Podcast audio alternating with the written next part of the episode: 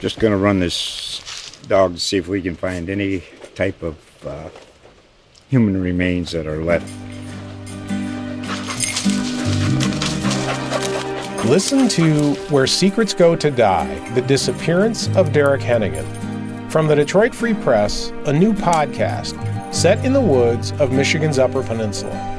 Available on Apple, Spotify, Freep.com, or wherever you get your podcasts. Here we go. It's another big week in the NFL for the Dallas Cowboys. This is the Cowboys Wire podcast, powered by USA Today Sports. Now, your host, Ryan O'Leary, and Cowboys Wire editor, KD Drummond. And there were no days off.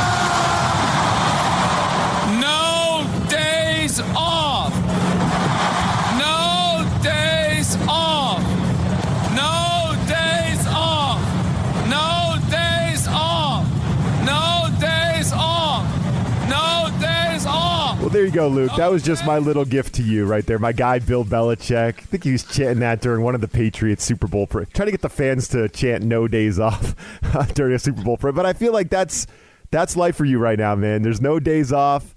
You got the Bucks wire. You got the draft wire. We finally arrived. We're we're literally talking right now, recording on the eve of draft weekend, man. It's it's finally here. We have made it. We have, man. I think my favorite part of that uh, that uh, audio you just played is that he's chanting "No days off" to a massive parade of people who all skipped work that day. Yeah, it made no sense. Everyone's like, "Uh huh, you want us to chant this with you, Bill? All right, whatever." Like what? What do you mean? My my boss still thinks I'm at lunch three hours later. What do you mean? this, is, this literally my day off. I just I took it, but no, man. It's you know it is. This is my Christmas. We're finally here. It's time to you know all the opinions are, are out there. We're all, I mean, it feels like we've all been just making stuff up for a couple of weeks anyway. Sure, sure. Um, it's time to just get rolling, man. It's time. It's time. All the hay's in the barn now, and and let's do it. There's a lot going on for you, man. You you're not only the the editor of the Bucks Wire, but you're editor of Draft Wire.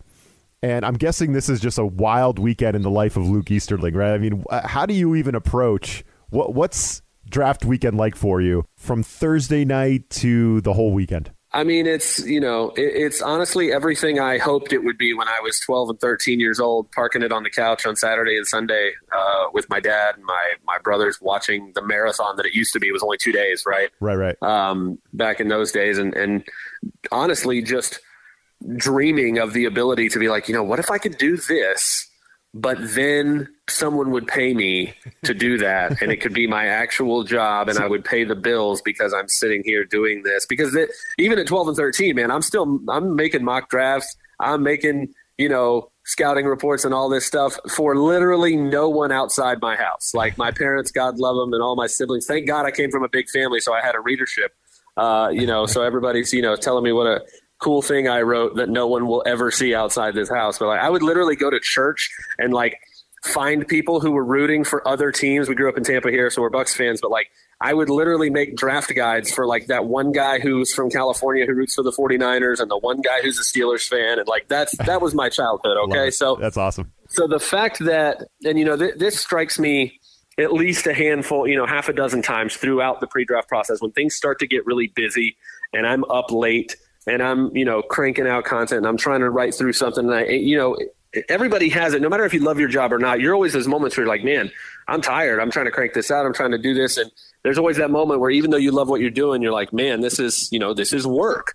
But it always, like, as soon as I get to that moment, I always, always, like, I hear that voice of, of my 12 or 13 year old self that's almost like, you know, I don't know what colorful words, words he knew back then necessarily, but he would very colorfully you know, give me some perspective in, in, in what I'm doing. And it's so, it's such a, a cool moment for me to kind of just sit there and bask in the fact that, that I do uh, get to do this. And I'm so blessed to be able to do this for a living. But in terms of what it actually looks like, man, I, I kind of like my setup right now. I, I got, you know, a nice big TV in the living room. I got my desk right there. My whole workspace kind of is part of the living room setup. Um, and, and I've just got, I get to enjoy it much like everybody in the NFL enjoyed it last year with my kids there, uh, you know, with everybody around. If I need to, you know, jump up and uh, uh, get the cat from scratching on something or get the you know casserole out of the oven, I can do that because I'm there. But otherwise, man, I'm just I'm locked in at the computer. I'm I'm pulling the strings like a like a live TV producer. I feel like because I've got you know obviously some contributors that, that write for us at DraftWire.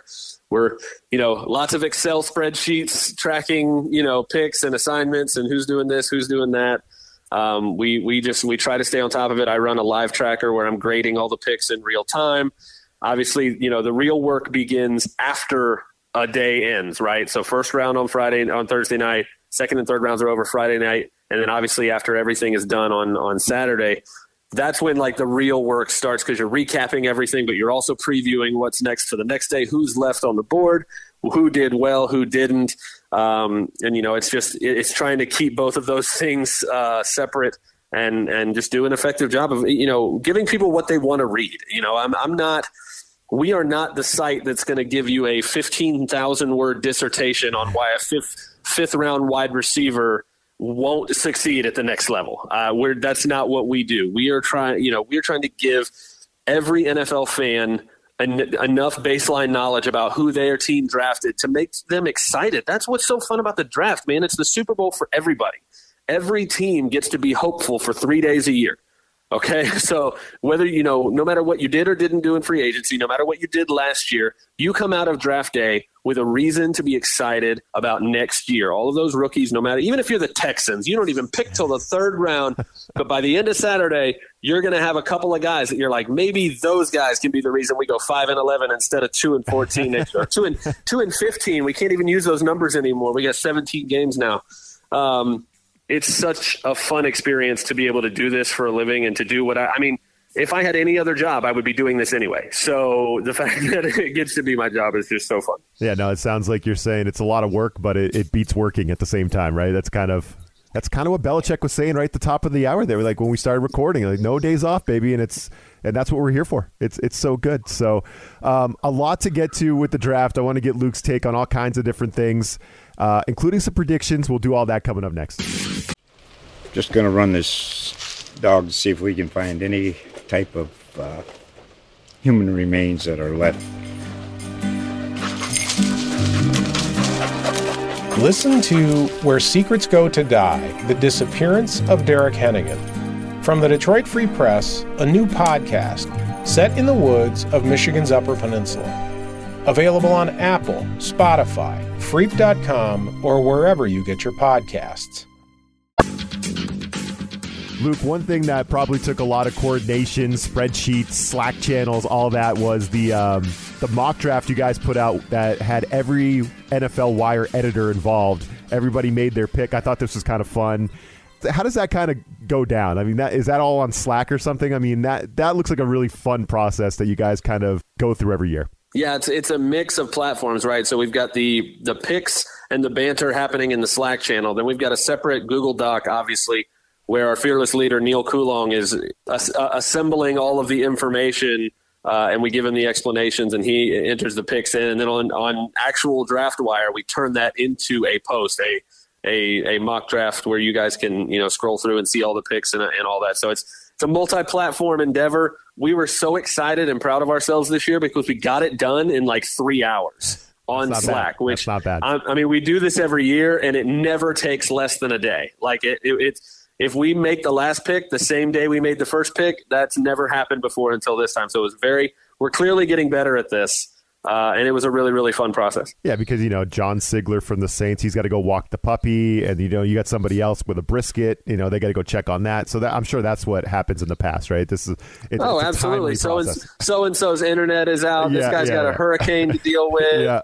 you know somebody's got a six month old who won't stop crying. We've mm-hmm. been there. Yep. Yeah, it never takes less than 24 hours. We were shocked. All right, now and this was fun because uh, you know some things go down in this mock draft, like Micah Parsons tumbling all the way down to the Steelers, uh, and Curt Popejoy over there at number twenty four overall. I thought that thing was that was interesting. I, I think a lot of people are high on Micah Parsons going in that 10, 11, 12 range, but him tumbling all the way to 24, I thought that one caught my eye. Yeah, it does, and, and I think again it's going to be interesting to see what happens Thursday because it's all off the field for Micah Parsons. On the field as a player, he's a top 10 player. Absolutely. He's number six on my overall board uh, on DraftWire. Just because, again, when it comes to the character stuff, a lot of times it's, it's hard to know what how to value that and how teams value that.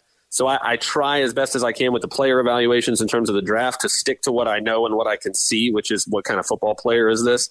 Um, but I, I could see the off-field stuff being enough to push him down the board to where teams, you know, if you have a, a similar player and one guy does not have any off-field issues and one guy does, you take the guy who doesn't, right? So it, it could be a situation where he is on the board that long. We've seen it happen before with talented players.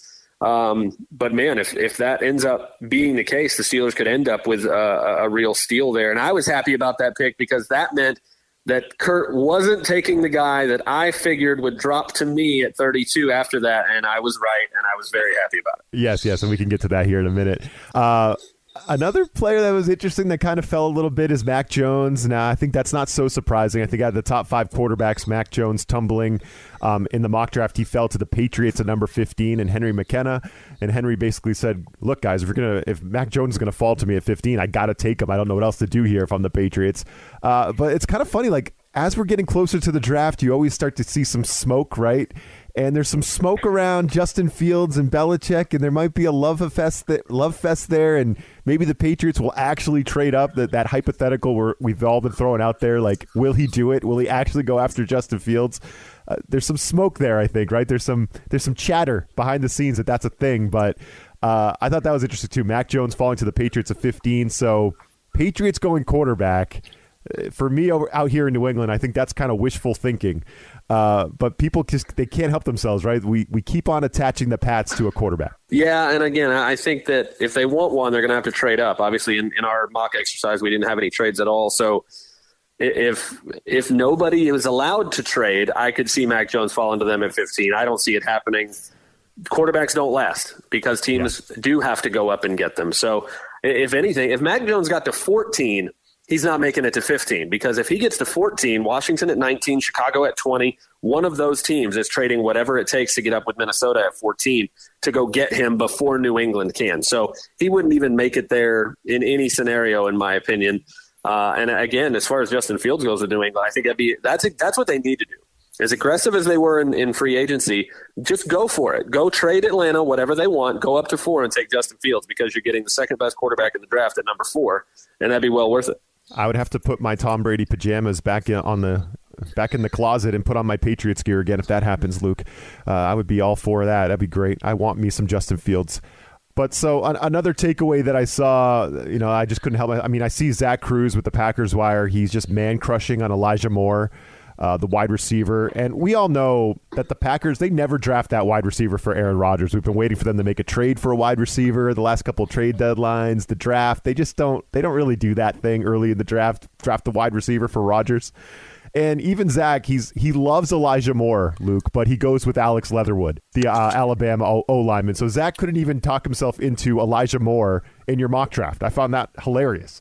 I mean, you know, some some people get cold feet when they're on the clock. You never know. I mean, you gotta you gotta be convicted about your guy, and you gotta you gotta be willing to put the the money where your mouth is, right? So maybe he doesn't love Elijah Moore as much as he uh, thinks he does. I feel like it just happened this week. Like all the, all of a sudden on Twitter, he just started tweeting about Elijah Moore, and then he mocked him to them in his Packers mock draft, but he didn't pick him in the in the NFL Wire one. I, I just found that I don't know. There's something interesting about that. I'll have to give some crap about that behind the scenes. Yeah, it was a really fun. Again, I'll have to screenshot the Slack channel for you because it was it was hilarious yeah. to banter back and forth with everybody. Oh, I bet. And and then I think the Broncos at number nine. Uh, this just could be like.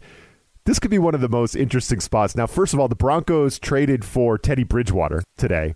Uh, so the day before the draft, they've traded for Bridgewater. They only had to give up a six round pick and Carolina's paying almost the whole salary. So I mean that worked out pretty nice for Denver. So if you're in a spot with the like the Broncos at number 9 and Justin Fields is on the board like he was in your mock, you got a chance to take Fields, but I don't know if that's likely now that you got Bridgewater in the fold and you still got uh, Drew Lock. And if you're not taking Fields, I just Patrick Surtain is just sitting there and it's just screaming to me to pick Patrick Surtain, right? So, I mean, they could go. Eh, you could trade with the Patriots if you want to, and let the Patriots draft Justin Fields and get you know get some draft capital that way. I think there's all kinds of options. The Broncos at number nine. I, I, I know the Falcons at number four. They're very very interesting. They're gonna the draft's gonna fall a certain way based on what they decide. But I think Broncos at number nine could be a really fun turning point in the draft as well. Yeah, you you mentioned Atlanta too. There are these turning point picks, right? I think it starts at four. Uh, something I just wrote for Draft Wire just a, a little bit ago about how that that's kind of where the draft starts, no matter who the 49ers take, because you know it's going to be a quarterback. But four with Atlanta. I think the next one is seven with Detroit, depending on how the next few picks go. If, if we see kind of a run on quarterbacks early and then a run on pass catchers where it's Pitts and Chase and maybe Waddle, if they end up at seven and all those guys are off the board and they're looking at maybe Penei Sewell uh, from, from Oregon, the offensive tackle, but if that – fourth, fifth quarterback is still on the board. And if it is, especially if it's Fields or Lance, particularly, I think the Lions are probably trying to get the heck out of that pick. Uh, and again, the closer you get to 15, the more likely it is that, that the, the Patriots could move up without paying as much.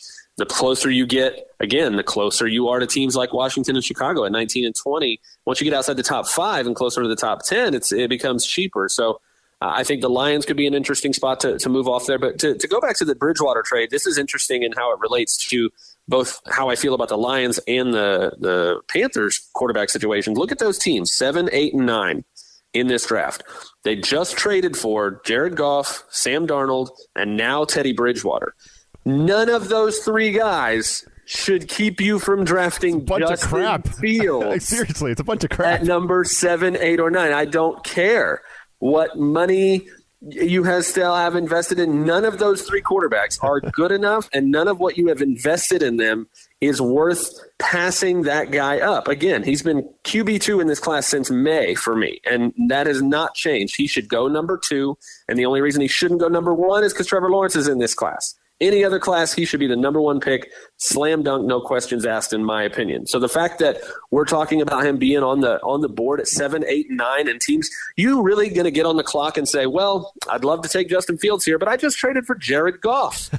I no, just traded for Sam yourself. Darnold. I just traded for, and again, I love Teddy Bridgewater. I've been preaching Teddy Bridgewater gospel since that draft, and and I'm a huge fan of his. I think he's a phenomenal teammate, a great leader, and a great player but none of those three quarterbacks are anywhere near good enough for you to pass up a talent like Justin Fields on a rookie contract for the next five years because because you have what? Are you serious? No way. No way. So any of those three teams, I don't care which one, if they all pass on him, trading back, I get it because you need more than one guy and you can go, you know, build around that quarterback that you traded for. That's fine. I get that. But to sit and pick at all three of those picks, and if all three of those teams pass on him, I mean, I'm not going to quit, but man, I'm I. It'll just prove to me that the, the NFL knows about as much or as little as a lot of other people about quarterback evaluation. I guess. I love it. Whenever you hear Luke go, I don't care. You know that a really good take is coming right after that. So that was that was tremendous. Um, all right, so your final prediction for the Bucks at number thirty-two. You got your guy Najee Harris right from Alabama. So he fell to you, the running back. He slipped past the Steelers. Nobody ended up taking him. There was no other running backs too, right? It was only Harris that went in the mock draft. You got you scooped him up for the Bucks at number thirty-two. Um, but what's your final prediction, Luke? What do you actually think is going to happen for the Bucks at that spot? Yeah, I don't think Harris is going to be there. I think 18 at Miami is probably his ceiling.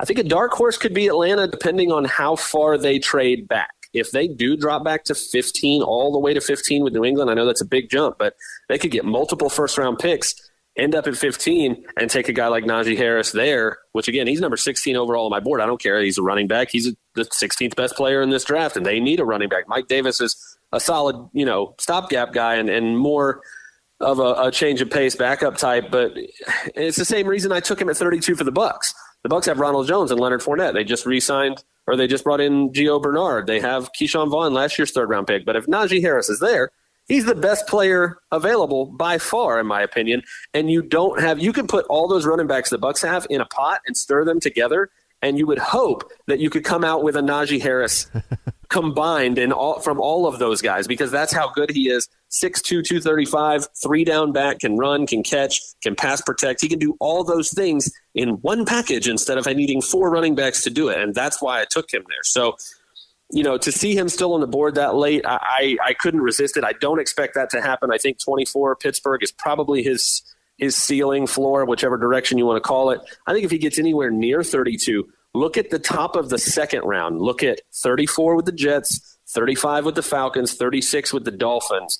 All three of those teams should be making calls to get up 30 with Buffalo, whatever it takes to get up ahead of the Bucks to make sure they get Najee Harris. As far as what will actually happen, I see, you know, especially after the AB signing, you know, it probably takes wide receiver off the board if, if you're looking for a dark horse, you know, position of need that they could go there. They don't have any needs. So I was thinking if they don't bring back AB, right? If if if say a guy like Elijah Moore, or Rondale Moore, Kadarius Toney, one of those receivers falls to them, and they're thinking, eh, let's just get Brady another toy to play with. Let's get him a, a rookie receiver who runs four three. Yeah, That's fun. Good names in there.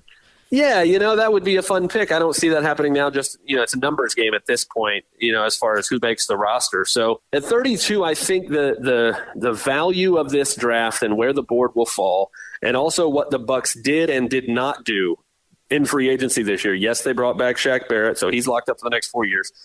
But JPP is 32, coming off knee surgery, only one year left on that contract. And they didn't really do much behind those guys in free agency. Anthony Nelson's back, fourth round pick from two years ago. Cam Gill, undrafted free agent from last year, great athlete. They like him a lot, but no proven depth behind JPP at all. So if you're thinking past 2021, it's Shaq Barrett, and that's about it. So they addressed defensive line depth. They addressed all these other depth positions to, to the point where everything to me points to edge rusher at 32.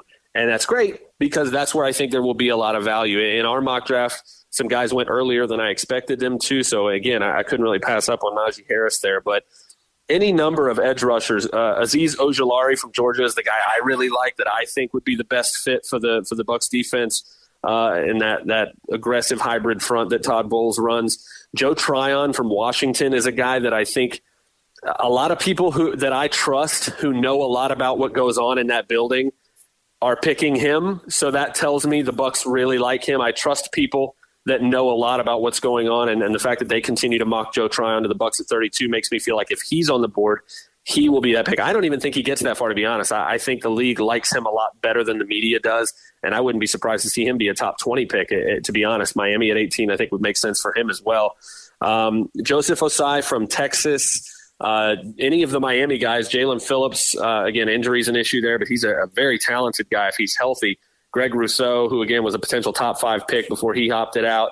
Uh, a lot of edge rush, and I think that there will be a stack of guys at 32, any of which would be worth that pick, as opposed to what I expect to be at other positions that would be anywhere near the same type of need.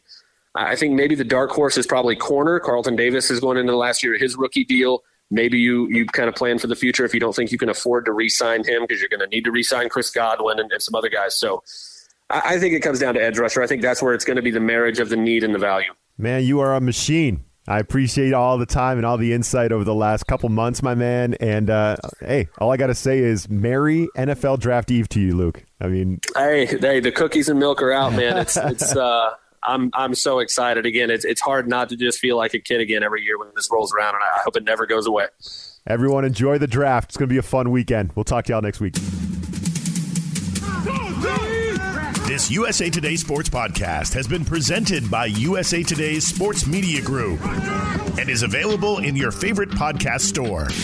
Make sure to subscribe for weekly updates, the latest fantasy picks from Corey Bonini, and the Huddle Podcast, Inside the Weekly Line, with Sportsbook Wire's Jeff Clark and Eston McLaren, and the Bet Slippin' Podcast. We'll see you again next week.